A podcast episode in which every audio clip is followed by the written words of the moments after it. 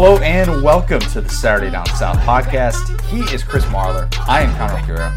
Top 25 week is underway. Media days are less than a week away. I gotta say, it feels like we're back. We are back. I'm fired up, man. I like. I watched that movie three days ago. It was you? so good. I we love are the Hangover, so, we are man. getting Doug back. I'm I'm all sorts of fired up. Um, I usually like you know Mondays are the worst, like especially Mondays after a what do you call it, like a holiday weekend, like a four day weekend, or as we called it last week, a seven day weekend. Um, Monday was like our like our kickoff day. Like we had our we had a conference call for the first time in a, in a minute. That was cool. It was great. I was I was super excited. Still am. Still riding this wave of, of work, and I'm I'm excited for it. If you haven't seen Top 25 Week is underway. It's awesome. It's great. We have a redesigned website. Shout out to our boss Kevin Duffy for putting in a whole lot of hours doing Yeah. that. Uh, if you haven't seen that, go check it out. It looks great. It looks really clean. I'm not just saying that. Like I, I, I legitimately like. I, I, I was blown away by by how well everything turned out with that, and just some of the cool images that we have to go with some of this top 25 stuff, and just great great stories that we have uh, for this whole week. We have two top 25 stories every single day. Just the best ultimate way to get you ready for 2019. And it also we do some yeah, we I mean that's that's what rankings are are supposed to do. Yeah. Like the AP poll comes out, that doesn't do it justice and you could read your Phil Steele magazine. That's all well and good, but this is just for the 21st century. Let me give you. Well, I don't. I mean, that's yeah, very advanced stuff. Um, let me just get everyone excited. If you're not on board yet, let me just tell you what's ahead of you from a content standpoint. Okay, I'm pretty pumped about this right now. Hashtag content. Hashtag content. So no, it's like I was thinking of like what's your name, Ashlyn Harris, the girl from the the, the women's, U.S. World women's Cup. national team? Yeah. It was like you're welcome for this content, blank. That's my mood for the rest of the year. Um, so we've got top 25 week all week this week, so two a day, 10 total, Monday through Friday. We've got, and it's not just SEC uh, We've got 12. teams. We've got Saturday 12? too. Well, okay, we probably should have done my homework on that. Um, all right, so we've got we've got twelve and Saturday too. But then starting Sunday, you're talking about the eve of media days. We'll have stuff all week from media days in Birmingham. We'll be there, obviously, but we'll have stuff for that. And then if you're if you're not interested in just the coach speak and all that kind of stuff for media days, or you're tired of the rankings, fear not, because literally the Friday, the day after media days, SEC Network starts their 24-hour takeovers for every single SEC team. 24 hours of of what do you call it? Games, past games, highlights. I don't know. Regardless, 24 hours of happiness for each fan base. It's. I mean, and then Amen. after that, we are talking about getting into August, and it's football time. And camp starts in July now, so Yeah. it's it's a football month basically. I'm so pumped. It's it's a very good thing. It, it did feel like this week was kind of like the oh we're we're back. We are Yeah. we're definitely the season is is fast approaching, and that's a very very good thing. Um, so definitely check out all of our top 25 stories. Um, it's just it's some it's some great work, some great discussion. I mean it's Yeah. it's rankings. So tweet at us if we felt like we did your team a, a just a criminal injustice, even though. I'm sure I you'll agree didn't. with I could- everything that we posted, guys. I could personally promise you that you'll agree with everything. No big deal. It'll be great. Um, but as we said, SEC Media Days are here. So what we're going to do today, we're going to have a little SEC Media Days preview. We have a few things that we want to hit on uh, before our interview with Cole Cubelic. Future Us is going to know how that's going to go because we're recording that later today. But it's going to be really, really good. We're going to talk with the SEC Network analysts about some Media Day things, some Auburn things, and just uh, some things about being a dad and life in general. And a couple Um, of surprises. I'm just kidding. I, I, we haven't done it yet, so I don't know. just keep you on your toes, Connor. Future Us is definitely uh, Future Us has some big things planned. SEC Media Days. Let's start with our favorite things about SEC. Connor, hold on. Days. Before we get started, I'm sorry. I didn't put this in the doc. But I want to ask you personally, how are you doing after the recent news that broke this morning about Malik Willis. about Malik Willis, your favorite Okay. quarterback? I'm glad you brought this up because Malik Willis and Hugh Freeze, both rejected by Auburn, are going to be joining forces at Liberty. Now, you might say, oh, what does this really matter? Malik Willis, the guy that a certain SDS columnist said was the number eight quarterback in the SEC to start Connor. the season. That person will remain nameless. What does that impact the 2019 season? Well, here is what it impacts. The Rutgers over knew you were under going to do this. I should. was 2.5 And one of the guaranteed wins that I had for Rutgers was Liberty.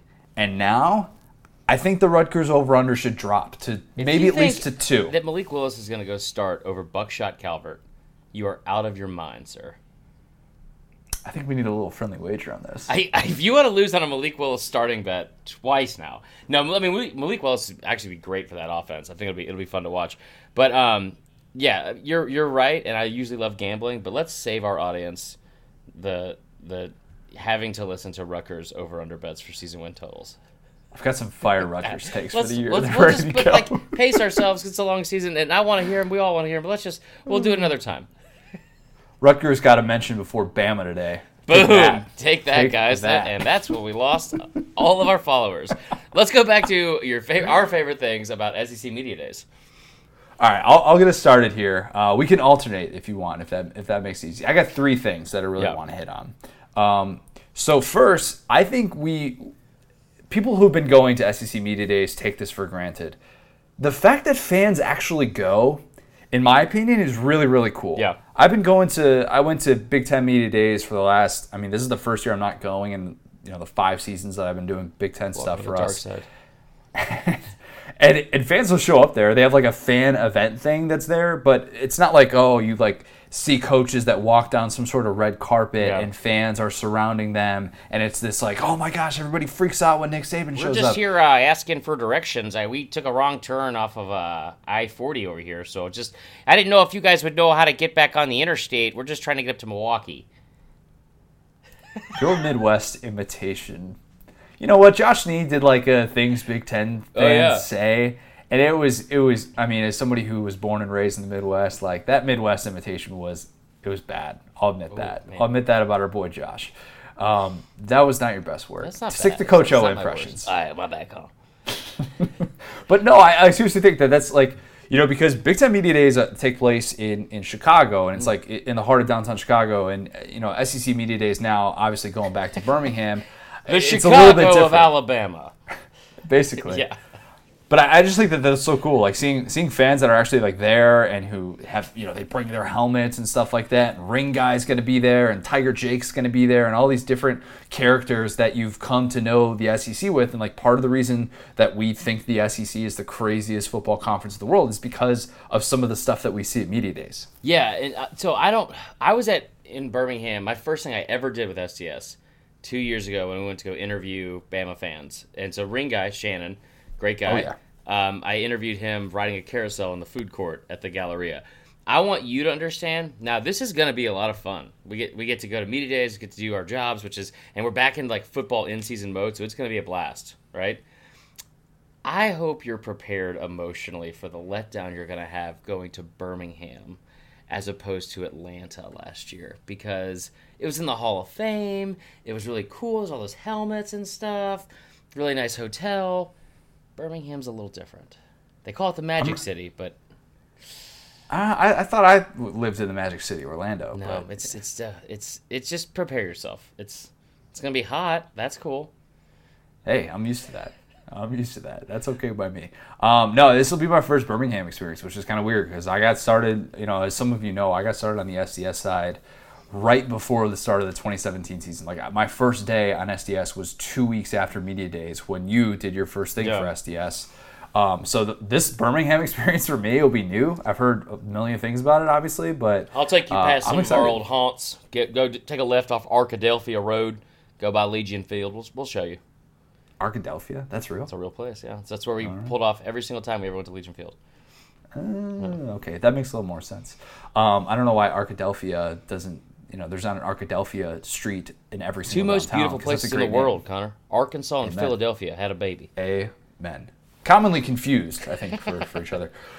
Another thing I'm excited for. So we last year started this tradition of going to Top Golf, and I, I don't think it's officially been planned, but going to Top Golf and like being with actually like all of our coworkers, Yeah. something that we at SDS don't really do anymore because we're all spread out across the country. This is kind of our our Camp David, so to speak. How do you, how do you know about Camp happy David? hour? Uh, yeah, we can call it that. this is our happy uh, hours. just, Yeah, so call it lame, but like actually seeing my coworkers in person and not over a conference call. Yeah. Uh, seeing you is like, uh, you know, whatever. Like, we- Novelty's worn off. That's fine. yeah, it definitely has. Uh, but yeah, just getting to see, just getting to see everybody, SDS crew, like actually, you know, all together in one place, just Yeah. like the old days back when I started here, and everybody was based in Orlando. It was, it was good times, but it'll be Get it'll be fun to just FaceTime with the regroup. bosses, man. Coop, Coop will be there. For guys who don't know Coop, he's a bear hunter, I believe, and also Oh, runs Big most game. of our content in the in the on the side. He's uh, yeah, Yeah. very very very impressive gentleman. Well, Michael Bratton there. Yeah. We'll have uh, we'll have the whole crew. Adam Spencer's not going to be there. I think he's holding down the fort out in Cali. He's uh, on our West Coast bureau. That, that's a shame that he's not going to be making the trip this year. But uh, yeah, SDS West Coast, it's coming soon. Um, last thing, interacting with SEC personalities that we rarely get to see in person. And yeah, I mean, some you get to see like in a game or something like that, but it's only like three or four times a year, at least it was last year, that Saban really gets to stare into my soul.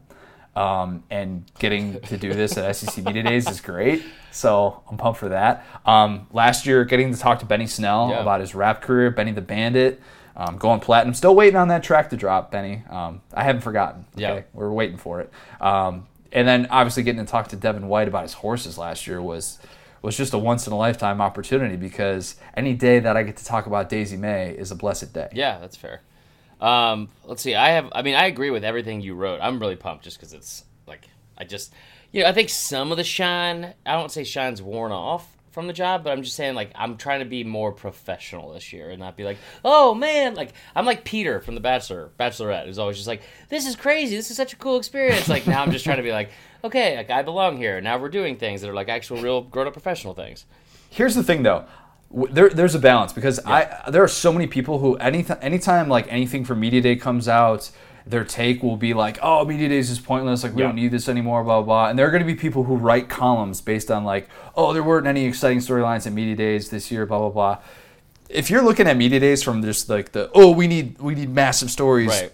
And that's the only way I'm going to enjoy this week. Like, I'm sorry, that kind of sucks. And it's kind of nice to go into this knowing that, yeah, it's going to be a fun week. We're going to do some different things. We'll ask different kinds of questions. We're going to be doing podcasts every day. We're going to have some fun interviews. Yeah. We're going to get to talk to people that we don't see on a regular basis. And to me, like, that's, in all seriousness, like, that's the thing that I enjoy most about this week. Yeah, no, I, I I agree, and it's it's cool because you get to like, like you interact with so many people that you don't realize. I feel I feel like you almost get like a relationship with later on, like throughout the season when like we're all trying to like working together with content, or like you know we have Peter Burns on. It's like oh yeah, we met him for like a, a couple of minutes over at media days or, or something like that. But now you know you kind of forge these relationships, or they start there.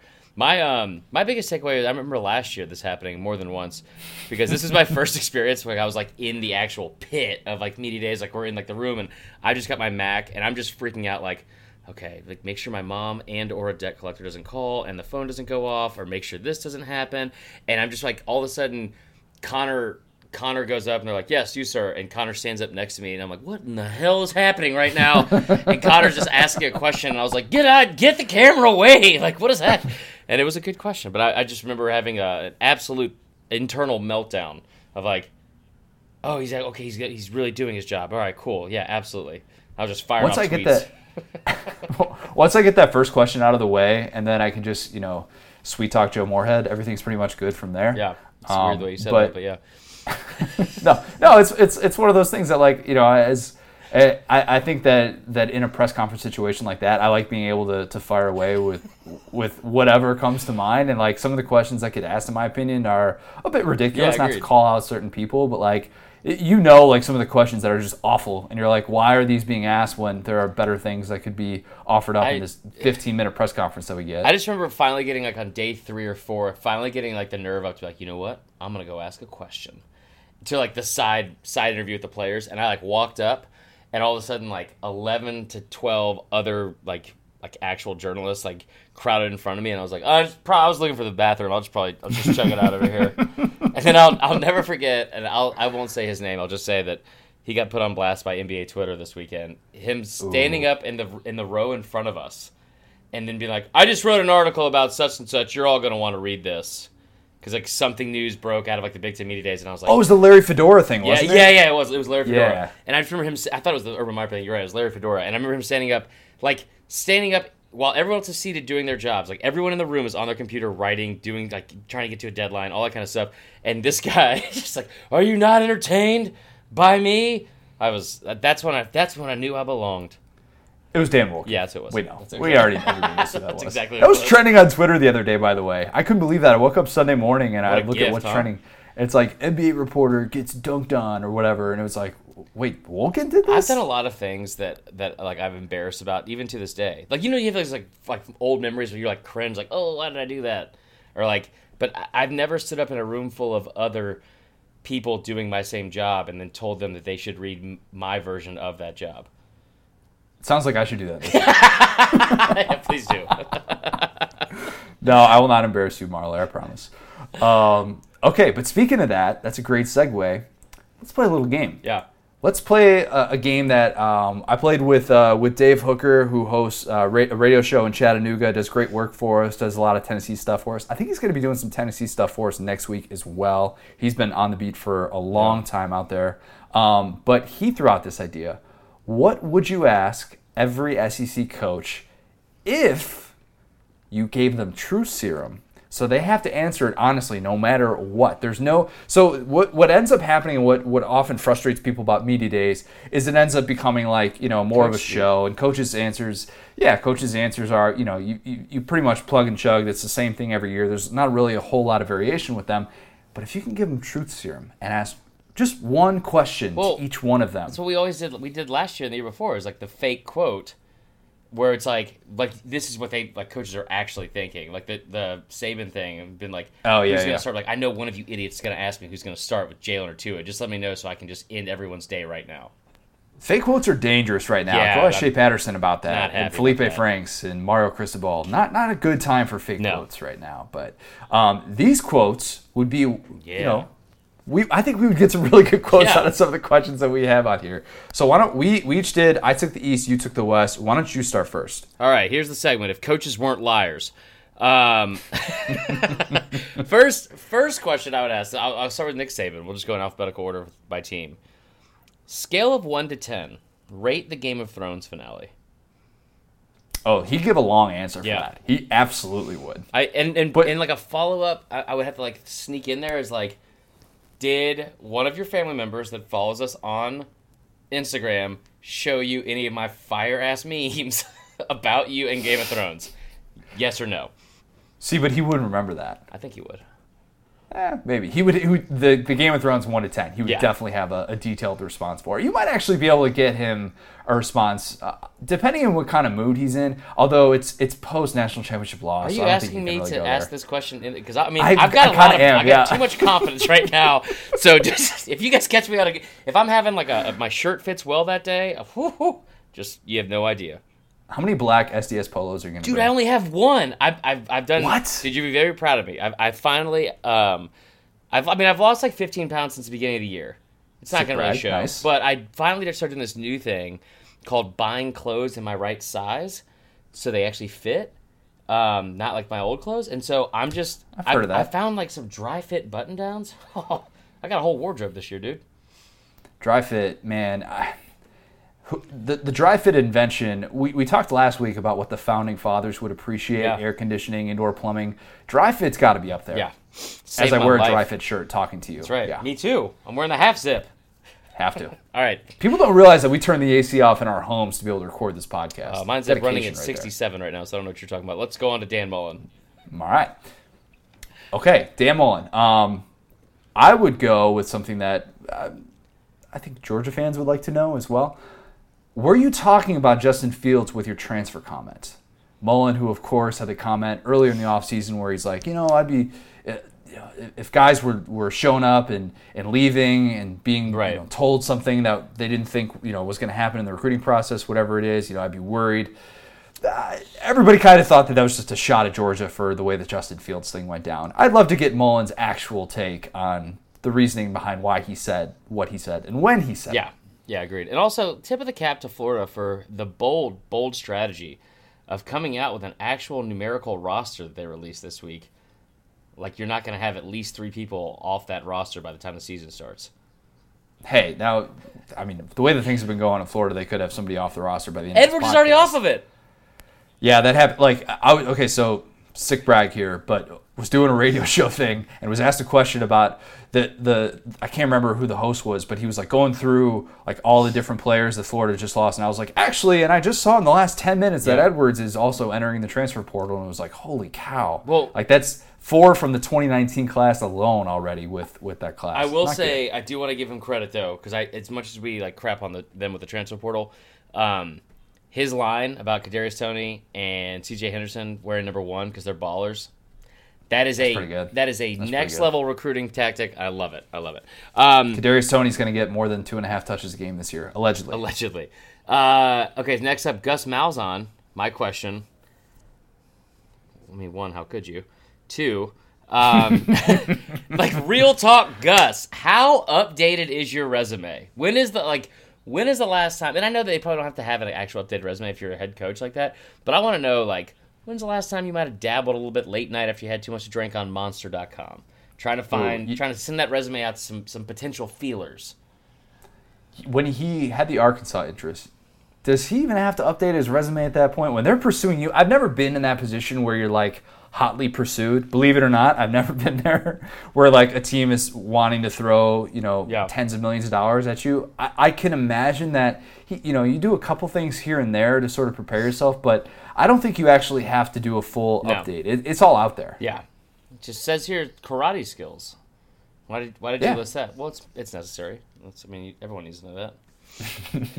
just buy like a new suit and that's that's about in terms of updating yourself and presenting yourself Yeah. in the best way possible just take a new suit to your interview that's about That's it that's fine. This new question, um, or this next question is, well, I'll let you take the lead on this. all right so keep in mind this is just out of pure curiosity so you throw stuff out there that normally like we wouldn't ask this and i you know Don't say it's, we. it's it's for you the people wanting to get an answer so this question for Kirby Smart. By the way, we've gone out of order. That's okay. No, it- that doesn't matter. We've alternated, but we didn't go in alphabetical. That doesn't matter because we skipped. We haven't done Arkansas yet. Doesn't matter. That's okay. Oh yeah, whatever. All right. The question that I would ask Kirby, if you know he had to take truth serum, how much money did it take for George Pickens? That, that is Connor's question and Connor's question is- alone. He did the SEC East. Georgia fans, I love you. Florida fans, I love you guys too. Let me just say, as a curious individual who saw the way that that recruitment went down and saw what Georgia fans said and what not what Georgia fans said What rather, but what said. Auburn fans, what Auburn fans said afterwards, I would just like to know. I'm not accusing Kirby per se of doing that, but if it, you know, if there's any possibility of that, I'd like to know. What we need to do, and this would be a great, a great, a great. I, now that I'm thinking about it, this would be genius. Um, like a a currency chart, like a, a currency conversion chart for the SEC. So for like Bama, it's Dodge Chargers. Like how many Dodge Chargers Ohio would, State too. would equal Cam Newton's hundred eighty thousand dollars for like whatever, like like church donations. You know what I mean? Like and, and just get like what each Trojan horse of money laundering each school uses to to pay players. Ooh, how about uh, for for Saban? What we could have done is how much was Patrick Surtain? How much did it take for Patrick Surtain um, to, to get him away from LSU? Probably just a can-do attitude and some elbow grease, Connor. I don't know why you didn't bring that up. I just no. See, I'm I'm different on this one. I I remember last year I got in trouble for saying this, and I'll I'll say it again because I'm back. Um, still here.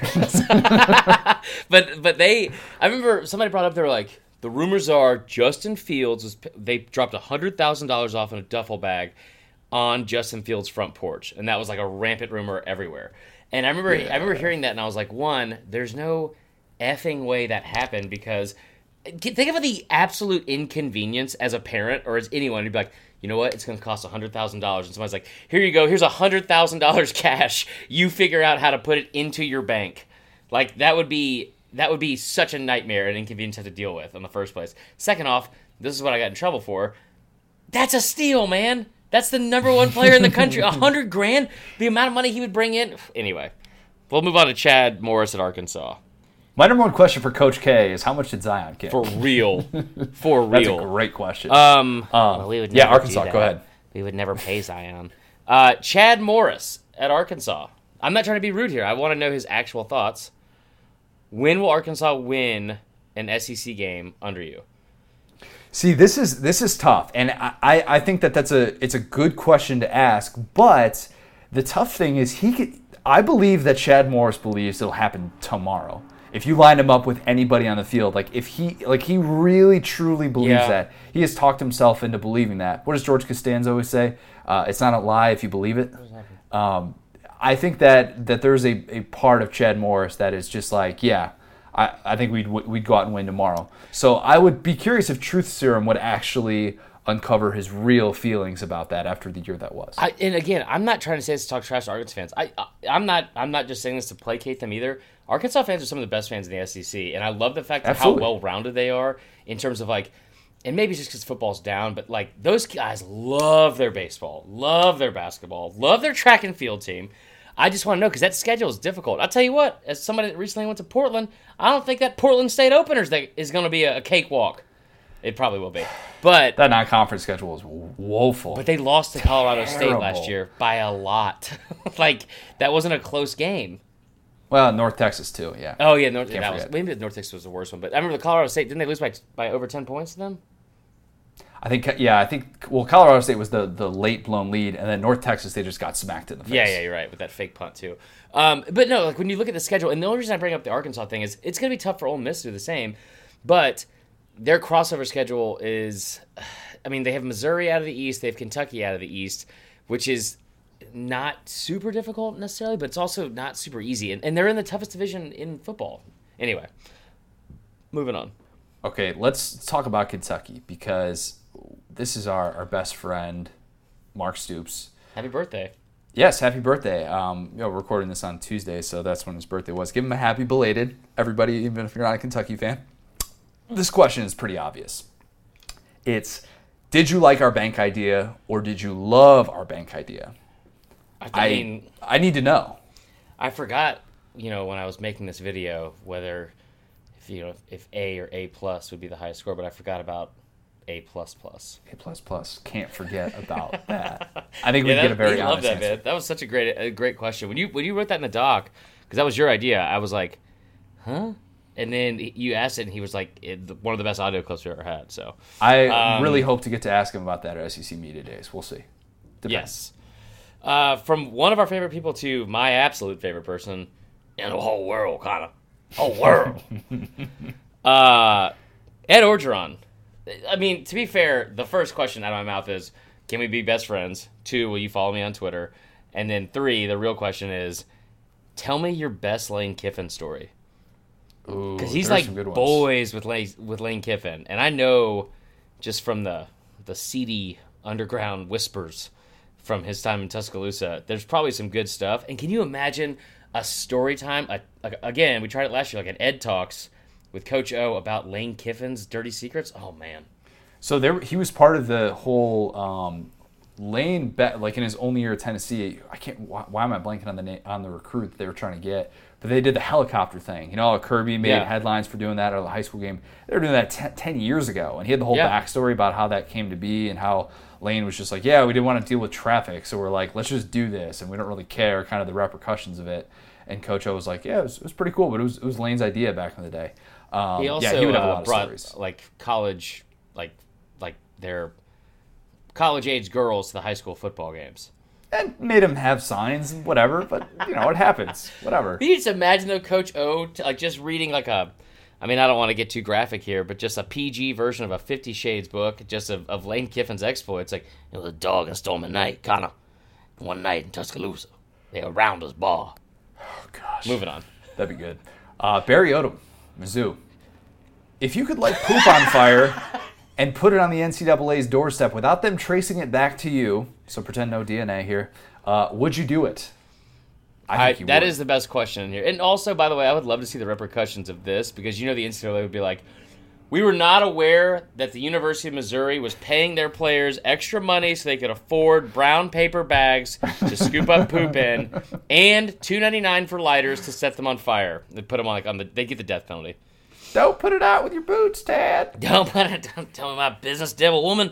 Um, mine for Matt Luke, and this is a real question that he's he's gonna have to face at some point. How long until someone in your coaches meetings undermines you? Or has it happened yet already? Yeah, because because like you you brought this up, and it is really intriguing to look at when you have a guy like why am I drawing a blank Rich Rod, you, you No, got Rich Rod, Rod and MacIntyre? Mike MacIntyre, yeah. Mike MacIntyre. Okay, yeah, I, don't, I couldn't remember if it was McIntosh for some reason, but yeah, Mike MacIntyre, who Same are thing. both former head coaches, and and have done it like I understand that like Rich Rod kind of became like a laughing stock with some of the things that have happened with his career, but at some point in their career, they've done it to an elite level where they were like like MacIntyre was the national coach of the year like two years ago. Yeah, 2016. Yeah, three years ago. So, um, and then Rich Rod, obviously, he had. I mean, Rich Rod was a, he was one wife endorsement away from being the next head coach of Alabama instead of Saban. So, hmm. but I mean, he's he's he's been a head coach several places at bigger universities. And I, I wonder how long until that kind of seeps into this relationship. Because I tell you what, winning cures everything, but losing, lo- losing does not cure everything. Yeah, like has Rich Rod tried to tried to be a little bit too much of the alpha in the room, and Matt Luke just had to pull rank on him, something like that. Matt Luke looks like a cartoon drawing of Ferdinand the Bull. Like I, I would not try to I would not try to be the alpha in the room with him.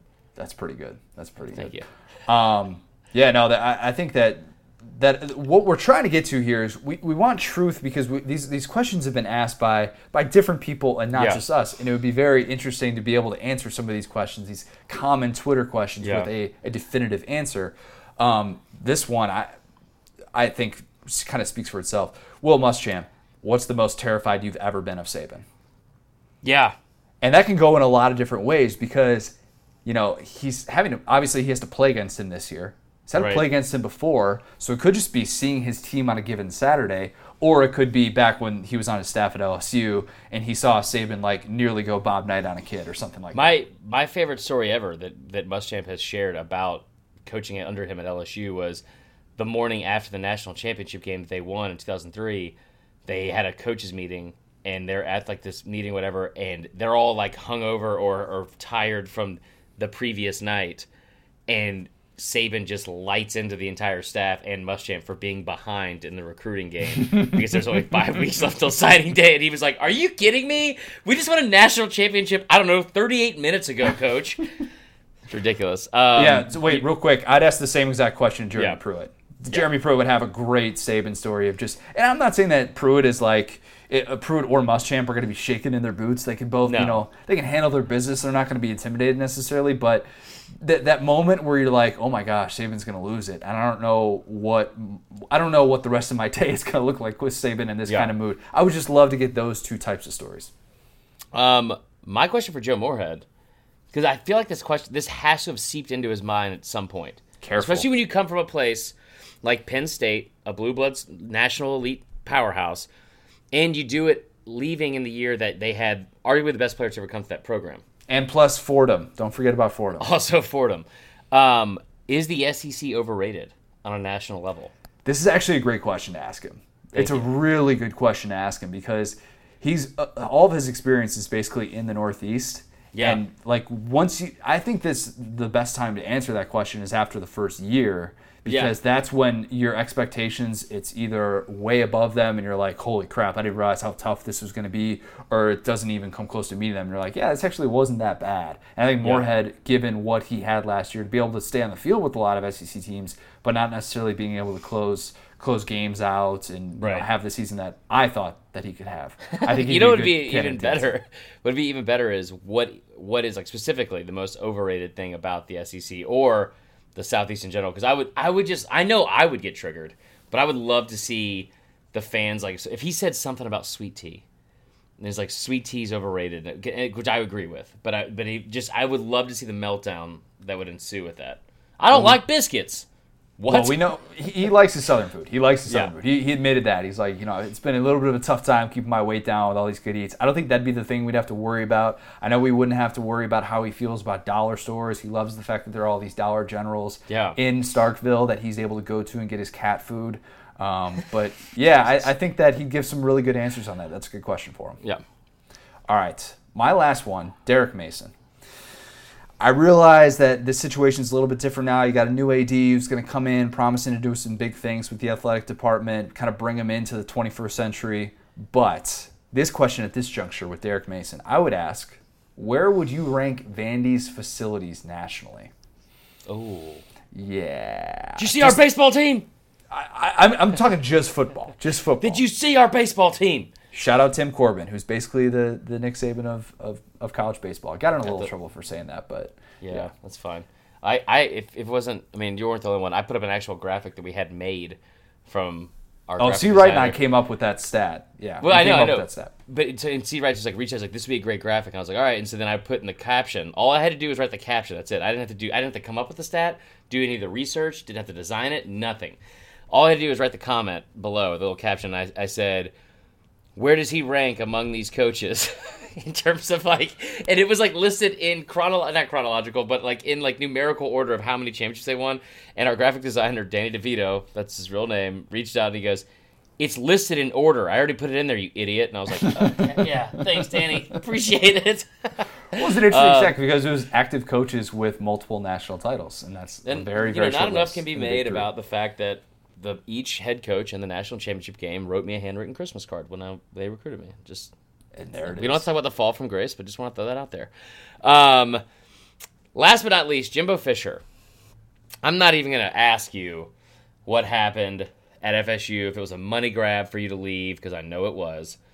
But I don't. I don't think it was as much that. I, I'm not Sure. convinced that it was.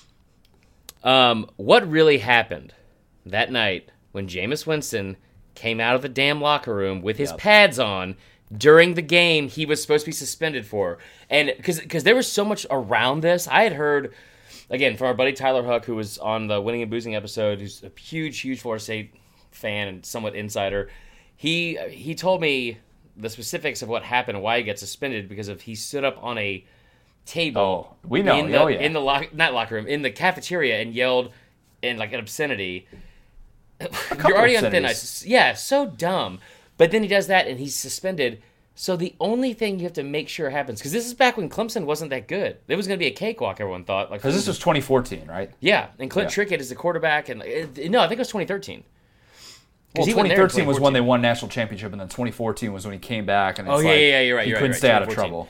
So 2014 is yeah, you're right. So they he comes out. Um, 2013 is when they went to Clemson and beat the brakes off of him. But um, that 2014 game, he comes out. Everyone in the world, he's the, he's the defending Heisman Trophy winner, right? They just won the national championship. They're undefeated again, and he comes out in full pads and uniform. And you're like, what the hell are you doing?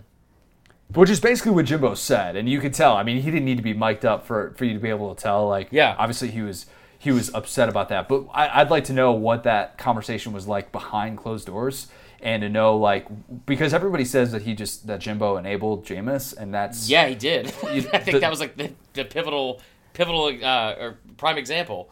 the Matt Hayes story all but confirmed that as well. Who you know he did that great story for Bleacher Report a few Yeah. weeks ago, just on like Willie Taggart and what he inherited and all that stuff. But yeah, I think that's that's kind of a, a great unknown of like just how bad was it? Like what did Jimbo actually have to say to Jameis to to sort of get through? Like, hey, you realize what you did was a really really dumb thing. I can't keep going to bat for you, dude. I like I've I've defended you every single time, and you do something just when I thought you couldn't get any dumber. You go, but like the thing with the thing with Jimbo, I think this would be such a great thing because like there's glimpses in like where Saban will get mad enough that he'll tell you exactly what he thinks, and and he won't like sugarcoat it or or anything like that or water it down. Jimbo's one of those guys. If you ask him a question on the record or off the record, that you're like, hey, like shoot me straight here, give me an honest answer. He wouldn't. One. He would. You're exactly But right. But he would do it in such a way that like you would sit there with this like professional, not a scowl, but just like not a not a frown or a smile, just like you know looking at him, like hearing what he's saying, and then all of a sudden you just be smiling because it's so entertaining and he's such a likable guy, and you want to and like and then, and then he'd be done with the answer, and he'd like kind of pat you on the shoulder, be like, "All right, man, I gotta go," and you're like, "That was great, man. That was hold on, he didn't answer the question at all. Like, what just happened? What you? I've been bamboozled. I've been hoodwinked, led astray."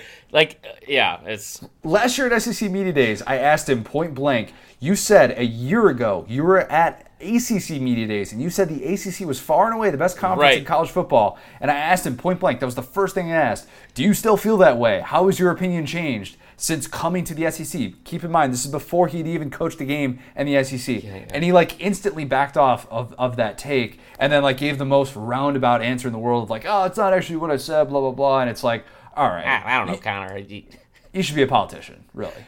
For, can you imagine? And also, I've, I've realized today that's who you, that's who's going to replace Saban. It's Jimbo. Yeah, guaranteed. Whoa.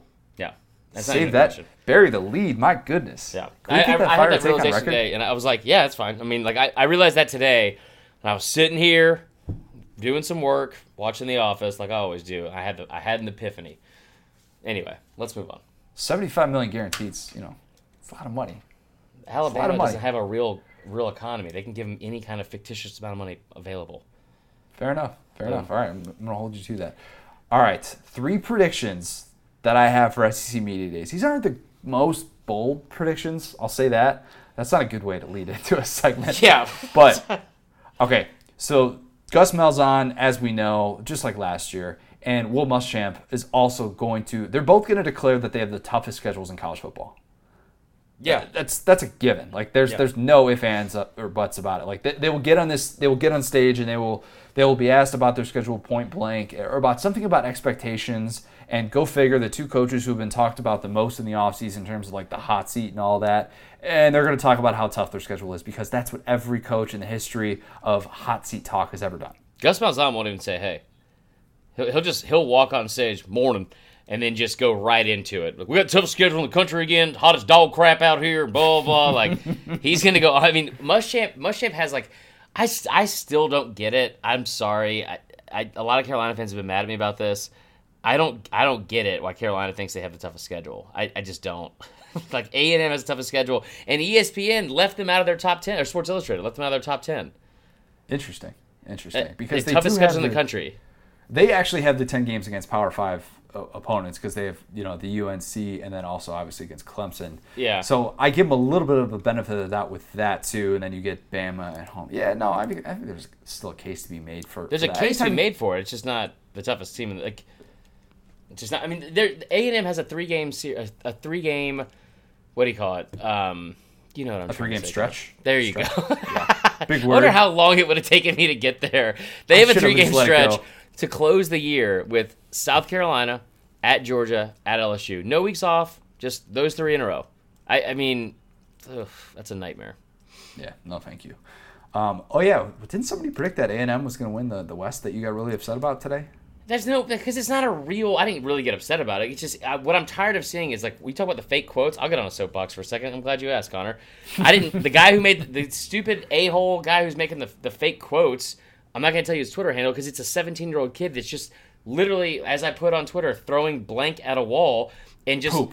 yes, and just trying to find any sort of momentary, like and and and shallow, vague sense of celebrity in in like it's not even a 15 minutes of fame. It's like a 15 seconds of fame on social media, and I've been trying to do that for most of my adult life. So I get it, bro. but that's not how you do it. It's just so pathetic, and like there's no way that somebody could actually. And by the way, this guy who who said this, he's a big like a staunch ACC supporter, which is fine. But like, there's no way you could look at Texas A&M as a team or with that schedule and and then make the declaration they're going to go ahead and win the SEC West this year.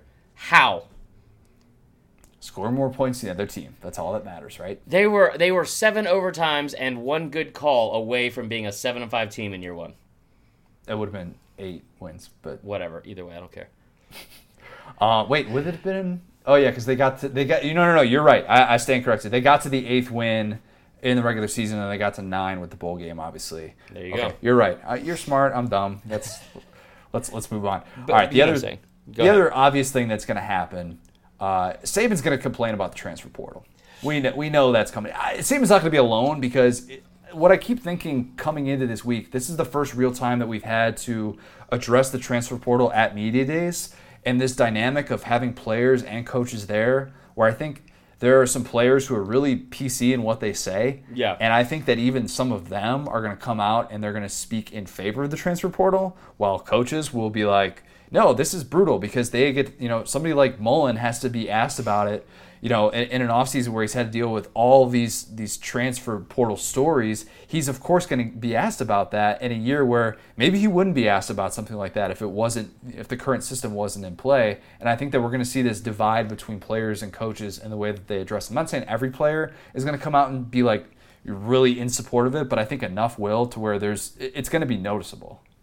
No, I agree. Um, man, I bet Mullen is not looking forward to meeting days. Oh, Um, so I, I think I don't think Saban will complain about the transfer portal. Like he won't get on his like old old school crotchety Gran Torino soapbox like he sometimes does and talk about the transfer portal. He'll talk about it from a recruiting standpoint and the difficulties of trying to keep these kids. And I think Yeah, he'll, do it, yeah. he'll do it from a standpoint of like, and I'm not trying to just go to bat for Saban because he coaches Bama, but I think just with knowing him, the guy he almost left or he almost lost this year, and I don't know why I brought it up because I cannot pronounce his name. Eyabi Anoma. There you go, Eyabi Anoma. Close enough. Um, so that's like one of the highest highest rated recruits ever in the history of Alabama football. Yep. He's a huge, huge, huge recruit. They have. He wanted to leave. He entered the transfer portal, left, came back. That kind of stuff. When you have, when you're a freshman, and we brought it before, and you have these guys that are like, you know, five stars, like widely recruited, and and just have been told how great they are for years and years and years, and then they have to go battle for a spot for a year or more they're gonna have somebody in their ear that's like, "Hey, there's like the grass is greener over here," and like the whole this whole continuous like having to constantly re-recruit these kids. It's it's awful. Yeah, It's I think awful. There's a reason people get that. married, so I don't have to keep dating, man. I mean, Jesus Christ. But I, I just I think from that standpoint, he definitely will say something about it. But I think I thought about this earlier. He he has to be happy about the transfer portal in some ways for a guy like Jalen Hurts. Yes and no. I I mean I don't really think that that Hurts was impacted by the transfer portal that much because he's as a grad as a grad stupid, transfer. you know what? Let's just leave it at that. That's I'm a good stupid. point. Let's- That's a good- let's- We'll move on to the next one. I may or may not have watched the replay of him crying after the SC championship game, and that's what got that take out of my head. That's fine. You're right. Who? Wait, of him crying. How much All of did you cry? all of us cried. Go ahead. okay. Go to the third one, Connor. Last one that I have. Nobody, and we don't know the player representatives yet because it's Tuesday. They come out on Wednesday, which is ridiculous. Just Yeah, us-. We, we already, everybody already knows, you know, within the locker room, like who's going to Yeah. be going, all that stuff, whatever.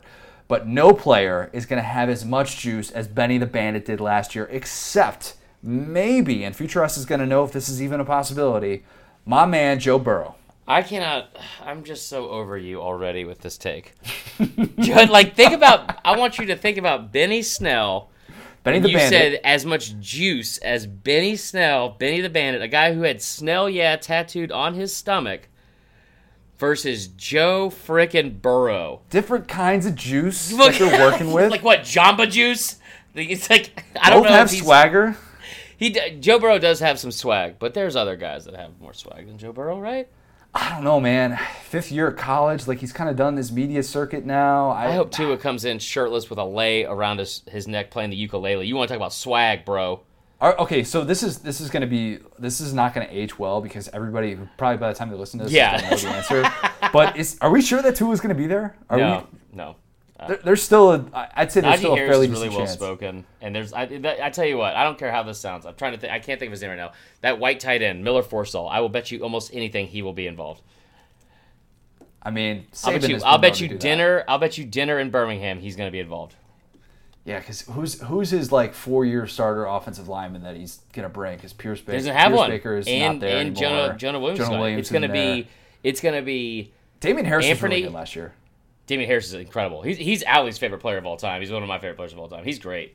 Um, I guarantee you, it's this is this is what I bet it'll be. Dylan Moses, Anfernee Jennings, one of those two, and then on the offensive side it'll be Miller Forristall. I, you know that's that's who I would bet it is. Yeah.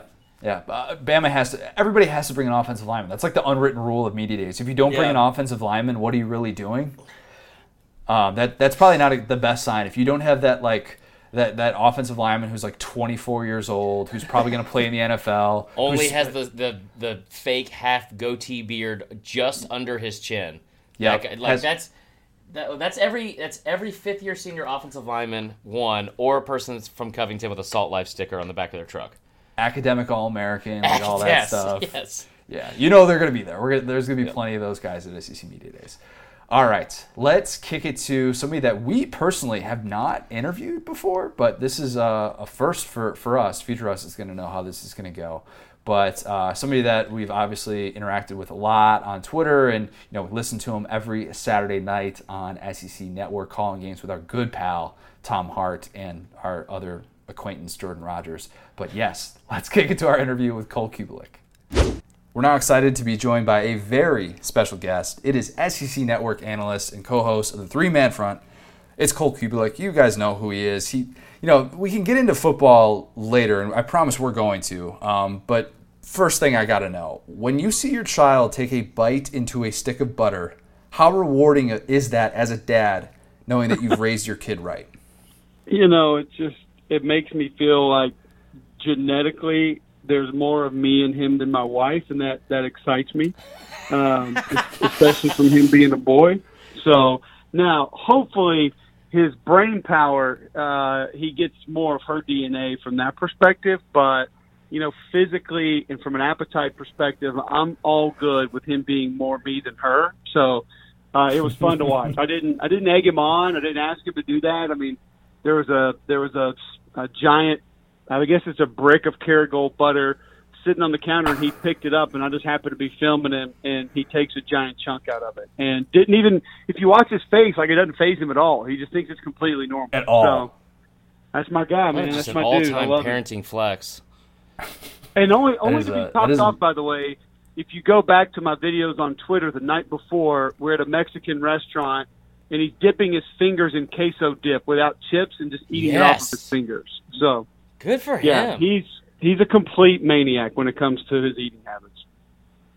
Gosh, I love it. That is uh, that is a goal I aspire to get to one day. Um, the transfer portal. We've talked about this on the podcast before. You seem to have access to it in ways that the general public, including us, does not. Tell us more about the portal and basically why it's like looking into a different dimension. I can't speak to my access, but you know, this has changed college football. It's it's completely changed what coaches have to do on a daily basis. They have to re-recruit their roster almost daily. Uh, they have to check in with it daily. Uh, they have to check in with their assistants about it daily. They have to have conversations with their players about it daily. And you hear more coaches saying, "Hey, I just tell my guys, please come to me. Let's talk about it first. I don't even know if that's many of them that are wanting to try to put up some sort of a debate or some sort of a sales pitch to keep them in school. They just want to be able to know they need to go after a guy at that position right away to try to fill that void. Um, the roster management part has become a big a big headache for coaches. Uh, I think for the group of five, it's become just brutal for them as far as guys who have a good two three year career and want to go play their last season in the Power Five. Uh, from a numbers perspective, it's hurting those guys. And then I think from from from just understanding what kind of depth you're going to have at different positions, specifically quarterback, it changes how you recruit high school kids. And and I, I'm I'm wondering in the next three to five years, are we going to see maybe more coaches taking flyers on kids who grew up a fan of their school or diehard fans of their school who are maybe a little less talented than one guy that they can get because they know they're going to stay there and be fine being a backup for three or four years. I mean, it's Right. those are the kind of things that you have to take into consideration. And the fact that guys can just up and leave at any time, and then when you compile that on top of the four game redshirt rule, I mean, you got kids now who can who can go a quarter of the season like Kelly Bryant did last year and say, you know what, this ain't going to be the way I want it, so I'm out, and I'll still have this year to play. I mean, think about that and just trying to manage that, trying to read the mind of 18 to 22 year olds and what they want to do, what they what they're thinking, what other people are telling them, what they're reading on social media is an impossible task. And there are parts of it that I appreciate and that I like. Are there players that get in bad situations? Are there players that don't necessarily get the right shake from a certain coach or when a coaching change comes in, it doesn't benefit them and hurts them? Absolutely. And they deserve a chance to go play somewhere else and resurrect their career somewhere else because when I was playing uh, from 1997 to 2000, I mean, the word transfer was a death sentence. It was a death wish. You didn't you didn't end up going and starring somewhere else for some other team. You transferred because Right. something was wrong. And that was usually the end of your career, especially in the Power Five. Some guys went down to Troy or UAB or Jacksonville State and maybe played some snaps, but rarely did you hear about those guys still going to the NFL. It's a totally different game now, and it allows guys to continue to be able to play and play more at a different place. So there is some good in it, but I do think it needs some adjustment because it's it's free agency in college football, and I don't necessarily think that's good for the game. Cole, it looks like a different dimension. That was the only thing I wanted to get to, um, right? Well, it is. And, and guys, Yeah. guys go in, and, and some guys don't come out, and we just we don't know what happens to those guys yet. So it's just we're taking a wait and see approach. Oh gosh, that's scary when you put it like that. Um, so on a, on a different note, I know you've been asked about Gus all off season, but you know as we talk about him being on this proverbial hot seat or, or whatever you want to call it, what's an element to this whole situation that probably isn't getting talked about enough? I think it's him calling plays, and we here's the here's the thing: we've seen it before and we've seen it be really good and we've seen it be average. Now, then we've seen him hand it off and take it back multiple times within a season, but what is it really going to look like? Because last year you had a little bit of Chip Lindsey mixed in, and and his system is different than Gus's system. It's a little more pro style, and obviously the the route trees are a little more complex. And then before that, you had a little bit of Rhett Lashlee in it, and and and Rhett can be multiple in the things that he does, and does a good job coaching around particular talent that he has obviously when he was a coordinator in 2010, 2009, we know what it looked like then. You know, it was, and, and I think people forget how different it was those years when you had Chris Todd setting passing records in 2009 and then Cam Newton being dominant, especially on the ground, leading the SEC in rushing in 2010. So I think I think Gus Malzahn calling plays is the most intriguing part about this entire team because number one, it just being his, we don't really know what that part looks like because we haven't seen it in a while. Uh, now we know what parts of it look like because he's taking it back and giving it away and taking it back and giving it away. But being just his, we haven't seen that in a little bit at Auburn. And I think added mobility at quarterback is the next part yep. that needs to be discussed. Whether it's Joey Gatewood, a big physical presence who could be your short yardage back and can hurt you between the tackles, or Bo Nix, who's a little more slippery and has better straight line speed and can sort of break you down outside of the pocket and do some things in the run game to force the outside of defenses to respect what he's able to do with his legs. Those are the two parts of this team that I don't think are being talked about enough. And uh, Derrick Brown gets a lot of publicity, deservingly so. But Auburn has the best defensive line in the nation. Period. That's across the board. Right. It's, it's not just Derrick Brown.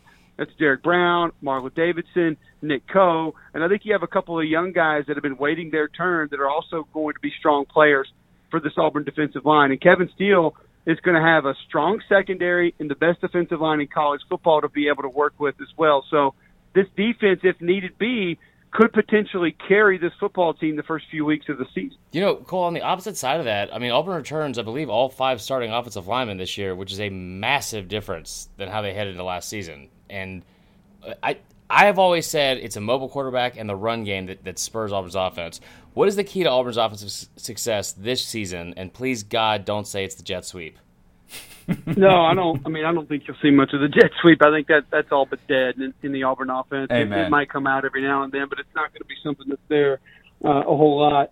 Experience is key along the offensive line. Chemistry, continuity are key along the offensive line. Those things should all be better for this Auburn offensive line. Year two under J.B. Grimes, back in his second stint as the offensive line coach, the understanding of technique, fundamentals, verbiage, what the guy next to you plays like. Those things should all they're not there shouldn't be any ironing out of any of those things. They should just be known. They should be secondhand nature to these guys now and there should be more of a focus on what they can do better at the second level, how they can run more plays more efficiently, more effectively, finishing plays better. But the I'll say this, all that being said, the physicality has to improve.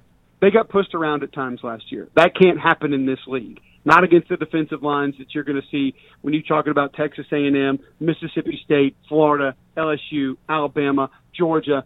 It can't happen. It's that it's going to cost you games. And then I think the inexperienced part too that sort of worked against them a year ago is turning guys loose, missing blocks, missing plays, missing assignments. Those get you killed. Those get your quarterback hurt. Those get your running back hurt. Those force turnovers, and turnovers lose games. So the continuity should definitely be better. The understanding of the system and the guys next to them should be better. Now, are they going to play better? Are they going to be more physical? Are they going to get more movement at the point of attack? Are they going to finish better? That comes down to them individually. And I expect it to be better, but some of the technical and fundamental breakdowns cannot continue to happen. And the biggest concern for me with that group is depth, especially losing Austin Troxell in the preseason, or I guess in spring ball. They're not going to have him this year. He, to me, was going to be the swing tackle going into the season. I think he was going to back up left and right, and I think it really makes Prince Tega Wanogho the most valuable player on this football team. And it's not because I think that he is this Orlando Pace uh, Jonathan Ogden type offensive tackle. I'm not saying he's like a generational tackle like a Victor Riley or a Willie Anderson or a Greg Robinson. He can be a first round NFL draft pick. Hadn't played like that consistently yet.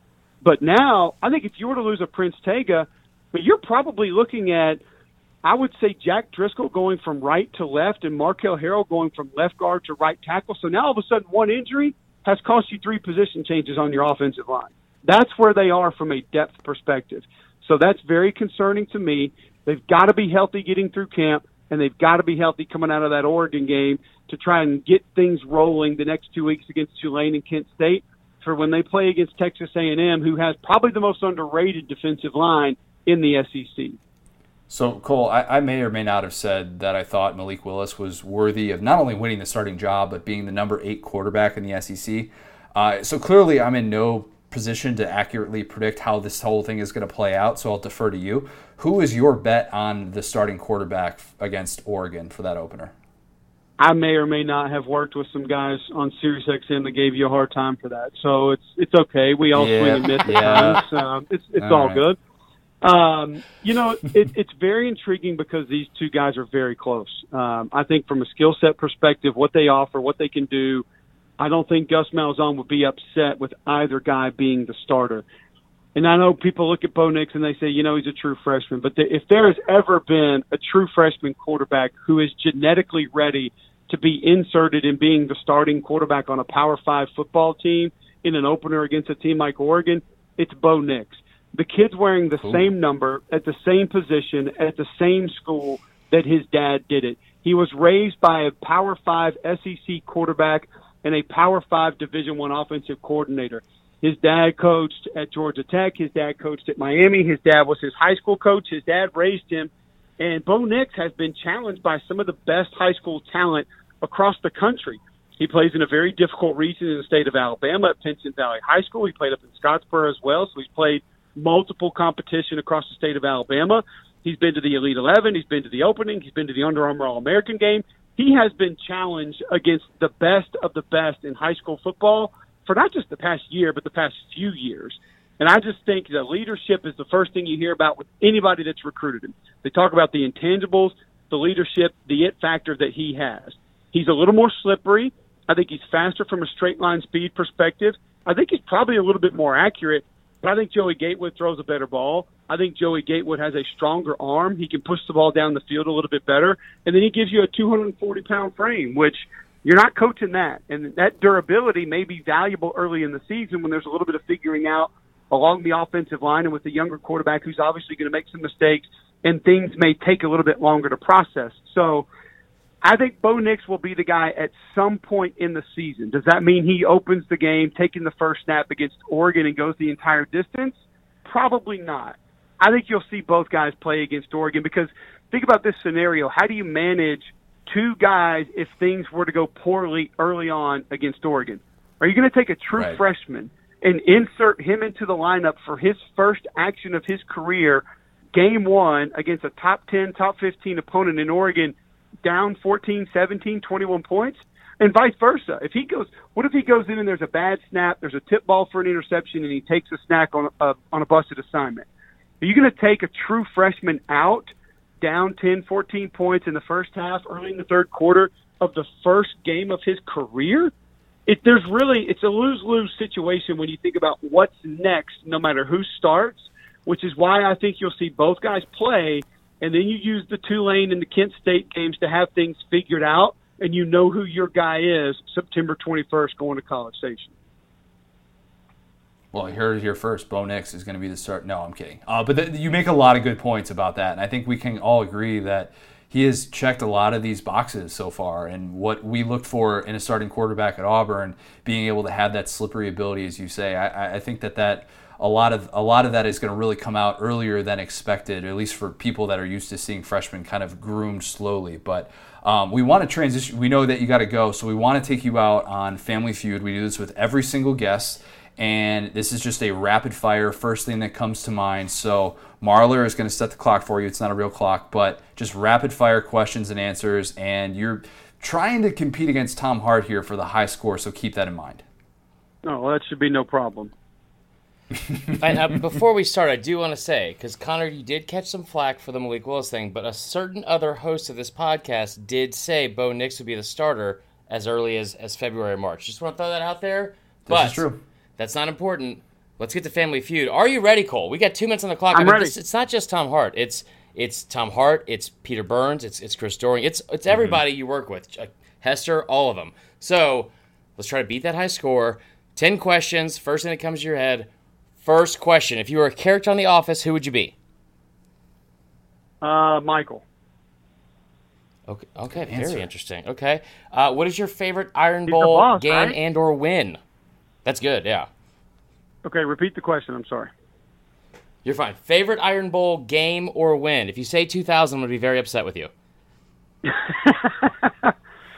Uh, believe it or not, it's it's very weird. It's very strange. I loved the 2000 Iron Bowl, but I, I I cannot I I cannot not say 1998 when we played the final Iron Bowl. It, no, Oh, 97 was great too because I was on the field for that field goal. But 1998, the last Iron Bowl at Legion Field, and to to think about what that meant for a kid who grew up in Homewood, Alabama, used to take the Max bus for 50 cents down to Legion Field and watch watch Alabama games. A guy who watched bowl games. You got to understand, Legion Field for me was exactly what the upper deck said, the football capital of the South. So Oh that's where big time football took place. And so for me to be able to play in an Iron Bowl in that stadium, the last one to be played in that stadium, and I know we lost, I get it, but that to me was by far uh, probably the most special football game that I ever played in in an Auburn uniform.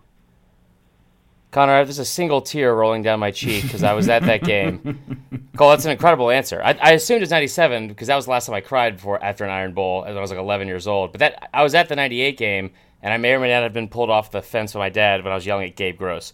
Regardless, uh, third question: If you had a walk-up song, what would it be? Uh, Monster, Kanye West. Oh, love that. Okay. Uh, fourth question: Favorite Disney princess? Ooh. Uh, this is tough. I'm going to probably go right now. Well, we have to go princess, so I can't say Ariel. Does Ariel count? Yeah, she counts. Yeah, Ariel counts. That's fine. I like that it fluctuates though. I'm not sure if that's my final answer because you know my my daughter's four, so she's just gotten into. I'm I'm going Cinderella because I, I feel like Cinderella is just the gold standard. So I'll go That's Cinderella. fine. That's a good answer. Okay, we got we got to finish these up. We got six more. Bucket list concert. bucket list concert. Man, I think I've already seen the best concert that I could ever see in my life when Jay Z and Eminem headlined Yankee Stadium, and Jay Z gave Kanye What? West like a four song set by himself, and it was just a laundry list of elite artists that joined both guys on the stage. Like, I mean, Diddy, Beyonce, Mary J. Blige, D12, Jeez. Dr. Dre, Snoop. I mean, it was What? in- yeah, it was next level. That wins. Uh, so I don't know if it's going to get any better than that. I've seen Kanye and Jay Z each a couple of other times, but I'll say this: Kanye and Jay Z ironing things out in concert together on stage again would be kind of doing a Watch the Throne concert would be probably my bucket list concert. Either that or Beastie Boys, R.I.P., bringing them all back up on stage. oh, that'd be good. Do do we have time for the remaining questions? Oh yeah, no, we're, we'll we'll get it done. Okay, that was that was that was a really good answer. Um, and a, and a pretty good humble brag too. Anyway, sixth question: Favorite pair of shoes? Now that is maybe the most difficult question that you could ask. Right now, just randomly off the top of my head. I'm going to go uh, Air Max 180s that I bought when they were re-released about five or six years ago because dreamed of having them as a kid, could never afford them as a kid, and now I own them. So The come up. I like that. Um, okay, we have four left here. Better hair: Jordan Rodgers or Trevor Lawrence? Or you. Jordan Rodgers, uh, because I don't. Ooh, Trevor like Lawrence that. has long flowing hair, and that's nice. But I don't know if he could, if he were to cut his hair, if it would stick straight up in the air the way that Jordan's would. So Not to mention, I have to work point. with Jordan every week, so I'm going to give him a little bit of credit for that. That's nice. Um, okay, three left here. Favorite non-SEC campus or stadium? Um, I'm going to go BYU. Um, Whoa. Edwards Stadium is, is one of the most picturesque places that I think you can watch a college football game. I'd put it right up there with the Rose Bowl, and just the entire town is just pristine and clean, and everybody's as nice as can be. So loved loved my trip to Provo. Just like Birmingham. Um, Not not quite, No, not quite, not quite as hot, which was maybe the best part. uh, second to last question here. Describe the Iron Bowl in one word.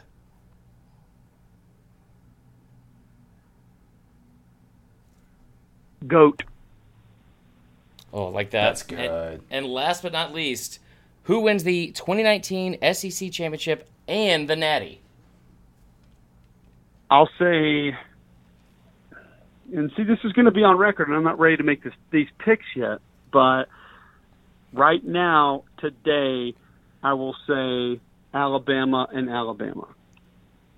That's a, you know what? Let me That's add good. these up. You ended on a really strong note. I'll say that. Um, let's see. I, I just carry the four. That's 169 points there, Cole. That's a very, very good score. Very nice. Very well. I think How the that hell do you Tom, even actually. score it? Like, is it what is it? Is it time between question ending and answer beginning? Like, or like, I have no idea how this was scored. So Usually it's I'm not only in a 69 place, point ceiling, If but I'm you killed it. Place, it's an excellent scoring system. Cole, we'll make a deal. We'll share our scoring system if you share with us how you get access to the transfer portal. Deal? Keep your scoring system. It's the BCS. Oh, Cole, excellent. We appreciate you coming on. We'll have to do this again really soon. Uh, best of luck to you the rest of the way. Uh, continue to post great videos of your kids eating sticks of butter. I absolutely love them. Thanks, guys. Look forward to doing this again soon. I appreciate it. Appreciate it, man. Thanks, man. appreciate Cole coming on. We're gonna have to do that uh, again with him really, really soon. Maybe he's gonna give us some fire uh, Gus takes mid-season, something like that. Like that. Um, yeah, we can definitely do that with him. All right, fourth and wrong. Let's do it. All right, so fourth and wrong. Guys, from now on, I'm just going to forget to post these the night before every single time. Because I did it again today. And right now, I posted just just one of the questions on my own personal Facebook page. It has 54 comments. Uh, I think there was like seven. Wow. Or, we had we had like 20 or so submissions. It's really good stuff. Uh, let's get to it. It is each and every week four questions we have from the internet, non-football related questions or advice you want answered. The first question from Dakota Carter: What's the best meal you've ever had? Slash, what would be your death row meal? Oh, that's a great question. Really, really good question. My death row meal is going to be Lou Malnati's pizza. That's like my all-time A favorite. Illuminati's Deep dish- pizza. Lou Malnati's Oh. Pizza, deep dish Chicago. Anybody that's ever been, they know. Um, th- that to me is like as good as it gets in- terms of something that's got it's got a special place in my heart. You know, you can have it. You can have a steak on a given day, but to me, that's like that just takes the cake. Different kind. Whenever I come home, whenever I go back to Chicago, that's the food I always got to get. I, best meal I've ever had though. That's that's tough. I don't That's have one off the top of my head. That's Mi- like mine's like every every meal for the most part. yeah, pretty much every every time I eat Chick Fil A. I don't know, man. Yeah, for real. Um, so the reason why I threw this question in there is because the death row meal question is really interesting. One time I mm-hmm. tried to do a joke about this on stage. It did not go well with the joke, but it's one of the most fascinating things of research I've ever done because nobody thought it was funny. I think it was before America was on bur- on board with murder. Like, like they weren't. It wasn't like a funny thing. Come about again? pod- you heard what I said. Like there weren't like documentaries about it. There weren't like podcasts all about it, like all that stuff. But I just remember doing this. Murder like, wasn't hot yet. yeah, murder murder didn't hit that sweet spot yet. Um, but I remember reading up about like about like your last meal because you can get anything you want, no matter how terrible of a person you were. Like John Wayne Gacy, I'm pretty sure. I remember writing all this down. I'm pretty sure John Wayne Gacy he just had 12 cakes. Just just pretty 12. impressive. Yeah, it's like they it was kind of creepy and messed up at the same time. Like it was an interesting interesting thing. My my last meal, if I had a death row meal, um, I hate to say it because it's so lame. It'd probably just be Houston's, just like a boatload of like either like the ribs. Actually, they have these chicken tenders. That that that's like my favorite favorite meal, and I, I know that sounds bad, but like Your that death row meal is chicken tenders. dude, it's the best because it's like I don't know, it's the best. It's the best. I mean, yeah, that sounds stupid now. It's better than twelve cakes. I'm the one that picked the question. How do I always give a terrible answer to this? it's like that one time when I was like, "What? What? What? What smell reminds me of childhood? Cigarettes." What's your fa- no? It was what's your favorite smell of the South, and you Yeah. said cigarettes. Goodness sweets. gracious. Let's move on to the next one. So I switched this one up on you. Um, Okay. The second question from Jake Stroud. What he he said, "What's the worst date you've ever been on from a from a dating app?" I'm assuming you didn't go on a date ever on a dating app, so I'm This proud is true. that. So what's the worst date you've ever been on? Worst date I've ever been on. Um, one time with like my high school girlfriend, we nearly died going to. We were, it was one of those like when you're in high school, you go to the mall on dates and you like go to a restaurant at the mall or something like Oh, gross. that. I was like 16 or something, Chicken and I was getting on the highway.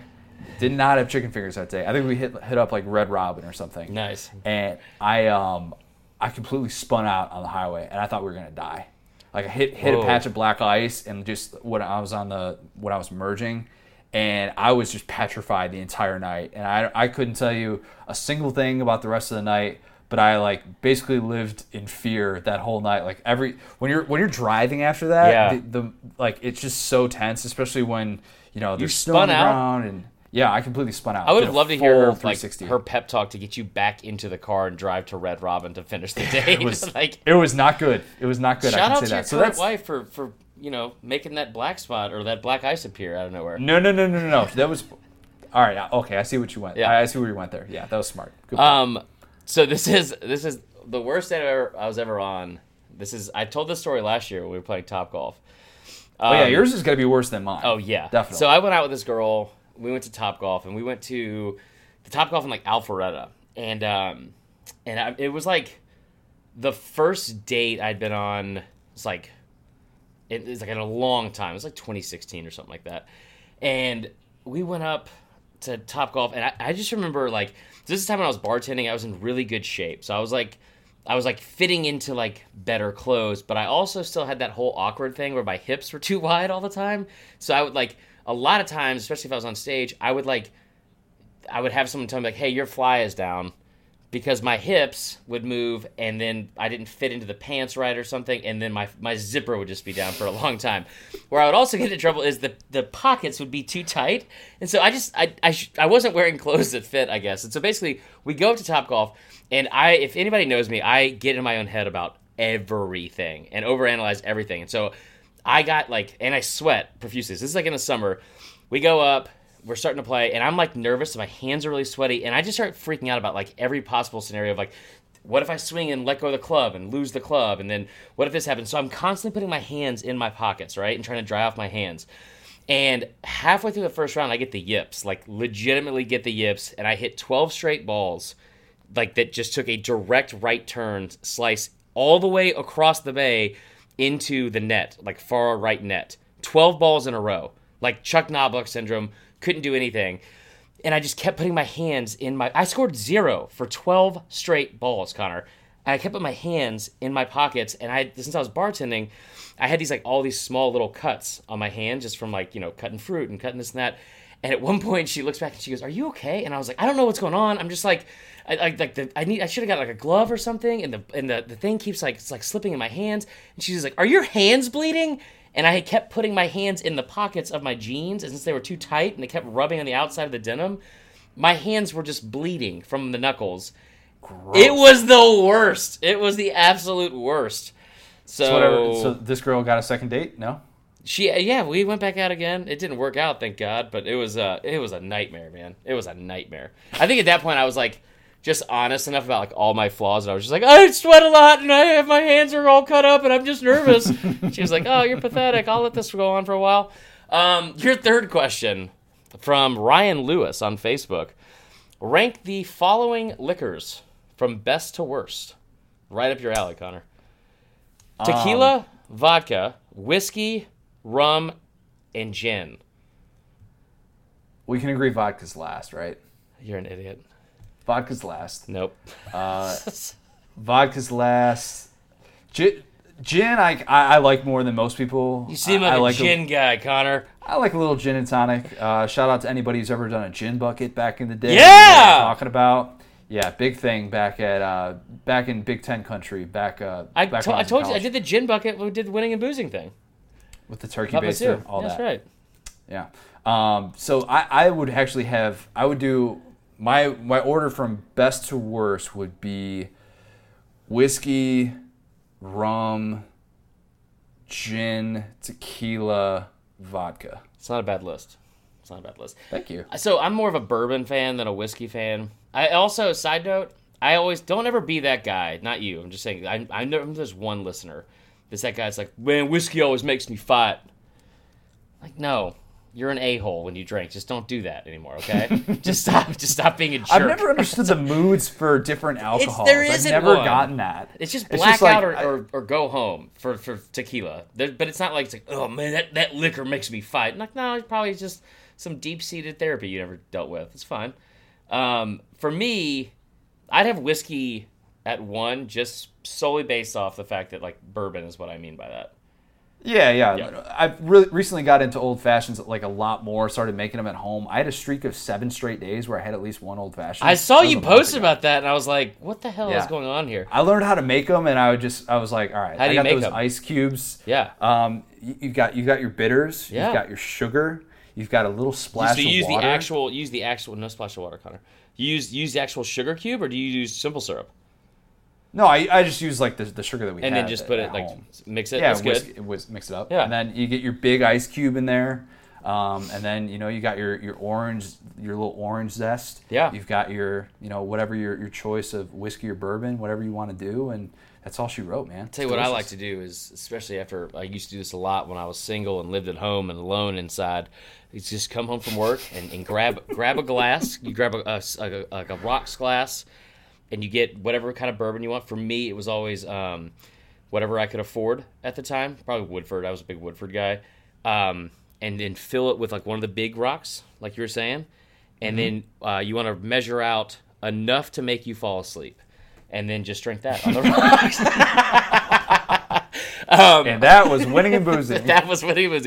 So here's how I would rank them. I would say, uh, I'm glad you laughed at that. I was worried I was going to go. Um, so for me, it's whiskey or bourbon one, vodka two. I'm a big. I don't care how basic white girl this is. I used to be skinny, bitch. So it's you know it's it's vodka soda splash crayon is my summer drink. So that would be that would be two. Tequila would be three, but like only for the margs. Like I'm not a tequila shot guy Yeah, at right, all. yeah. Um, rum would be four, and then five is gin. Nobody. If, if, if the word gin hi, like, if somebody comes in and they're like, "Oh, you know what? Uh, you'll love this gin. It's got a little bit of uh, lavender and hibiscus in it. Like, it's not a candle. I don't. I don't want that in my mouth. So there's that. Your last question. Your last question, and this is the one that I really am excited about. What is the worst Yeah, I should- thing people do? No, it's you. I mean, you've seen it before. What's the worst thing people do when ordering a drink at a bar? That is from Jonathan Landry on Facebook. There's see, I, no answer I give is going to be able to be as good as yours. So I'm just going to say one: don't tip people who don't tip when they have a like a, a drink that takes forever to make. Yeah, that's That's pretty bad. That's pretty bad. I know there's worse, but that's the first one that comes to mind for me. Yeah. Um, so I posted this on my Facebook, and and uh, and a lot of people, um, a lot of people said like, like the worst is like when they're it's busy and you're waving somebody down, and then you get there and they're like ah, and they like put their hand out like they're giving like like telling you to hold on for a second, and they turn around trying to get their order. That drives me crazy. Um, some of my favorites, just oh man, this just gave me like a little bit of PTSD here. My friend Nikki Adams wrote this. She said, "When this this drives me nuts. When somebody orders a Cape Cod or a Cuba a Cuba Libre, a Cuba Libre, Libra, whatever it is, when somebody or or they say Roy Rogers, that drives me absolutely effing crazy because it's like, no, a Cape Cod is vodka and cranberry. Quit trying to spruce it up and make it sound all fancy. Roy Rogers, cherry coke. Also, why are you drinking cherry coke if you're not at the movie theater? That's the only time you should be drinking cherry coke, like ever. So that really drives me crazy. Um, oh, and then the worst is when somebody orders a Bloody Mary, not at the appropriate time. If you walk up and you're ordering a Bloody Mary and it's not before 2 p.m., like it's not brunch hours, it or if it's like a Monday night and it's like 8 p.m., just go home. Get out I think we've life. said this before, but Bloody Marys are basically the thing that's keeping tomato juice in business. Yeah.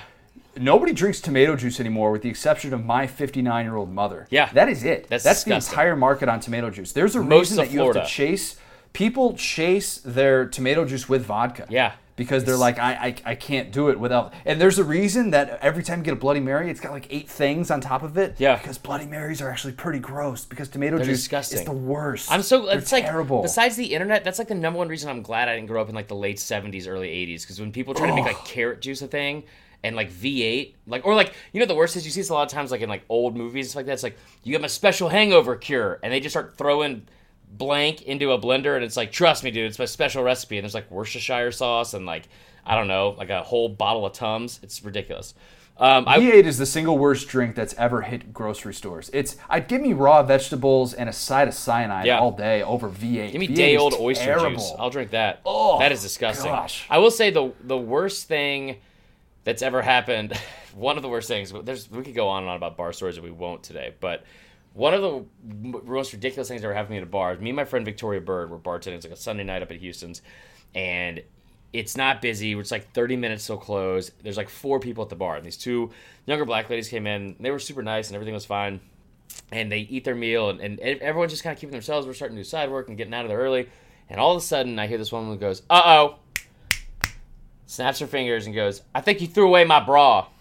And I was like, "I'm What? sorry, what was that?" And she was like, and "Keep in mind, this is Houston's like super buttoned up, so I have to be polite. I can't really be myself."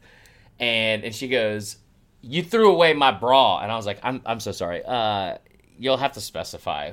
I threw like your bra." And she goes, "Yeah," and I go, and like usually the whole like way they teach you there is like apologize, the guess is right, whatever. And I was just like, I have to ask, why was your bra off? And her immediate reaction, she goes, I always take my bra off when I'm eating. Like I was the crazy one. Like I like, like it was like, oh, I'm so sorry. I am so sorry, miss. I you're right. You're totally right. Let me go. And so she was like, she's like, I took my bra off and and then she put it on top of her plate. Like she put she had it in, in her napkin, like on her lap or something like that. And when she was done eating, she'd fold up her napkin, put the napkin on the plate, and then and like like we had taken the plate, put it in the bus tub, and taken it to the back. And so she'd already emptied the bus tub into the trash. And so Vic's looking at me, and I was like, you know, I'm not gonna go through the trash for this woman's bra. Like I'm I'm on my way out of this job. Like I'm not doing that. And she's like, oh. So she goes back there, and then the worst part was that she's explaining it. I should have just kept my mouth shut, but she was explaining the, the, the bra type it was, and and keep in mind, like I'm a male, I'm a male behind the bar, and she's telling my my uh my manager, and I just remember I had seen ads for it on on like social media, and it was like where they had this weird tie in the front, and there was no straps to it, and you just pull this the like almost like shoelaces in the front, and it automatically gives you cleavage and i knew exactly what bra she was talking about and she, she's trying to describe it i was like oh yeah and i like named it by name and i was like i've seen it on instagram and she's like yeah it's like a $70 bra so you better go get that out of the trash. So then i was shamed for knowing bra types and then we had to give her a free meal and that was why i'm so glad i'm not bartending anymore. I thought the grossest thing we were going to talk about on this podcast was Bloody Marys or V8s, and then you just what if i told you that, we so- could combine all the above Oh my gosh. Let's end with it might mean too much. Uh, Brett Myers gave us this story uh, on Twitter. um, this this is great. I'm sure many of you can can relate to this. Have dealt with this in years past. So this this uh, this is Brett's tweet to us. He said, "My parents, wife, and I were discussing our Thanksgiving plans for later this fall. We're going to see my sister in Colorado. They wanted to travel back home to Kansas City on the Saturday after Thanksgiving. I told my wife I'm not watching the Iron Bowl while driving through nowhere, Kansas. Rivalry Saturday is my most favorite of all Saturdays. My options now are have my wife drive while I hope to stream games or not go. So I'll be spending Thanksgiving home alone this year.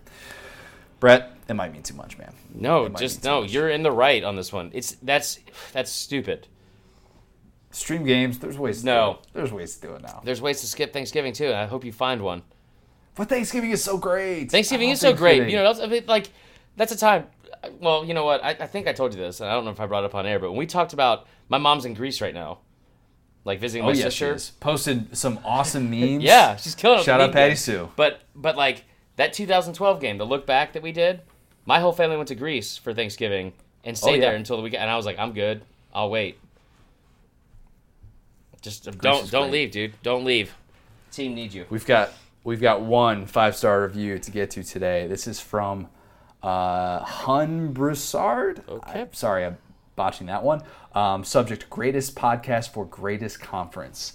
These guys are easy to listen to and keep it entertaining. Look forward to the pods to drop every week and make the time fly by while listening. Also, didn't know that Uncle Chris has a secret identity under the name Paul Czar's Building Pools. What? Keep up the great work, guys. Go Tigers.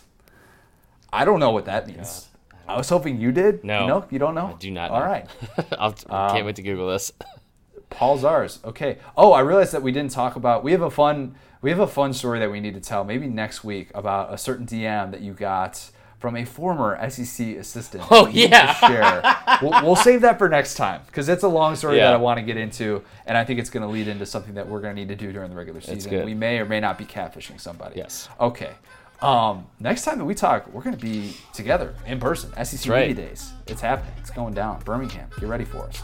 Um, if you're going to be at SEC Media Days, send us a DM. We love to meet people, get to talk with all of you. Um, yeah, we're, we're excited. We've got a lot of great coverage. Continue to read all of our stuff for Top 25 week. Make sure that you are following along with all of our great content. Uh, do we have a Facebook Live coming up? We do tomorrow night. Ooh, We had one last week, Connor, that went on for 57 minutes. Because nobody wanted Dang. to stop. Wow. Yeah.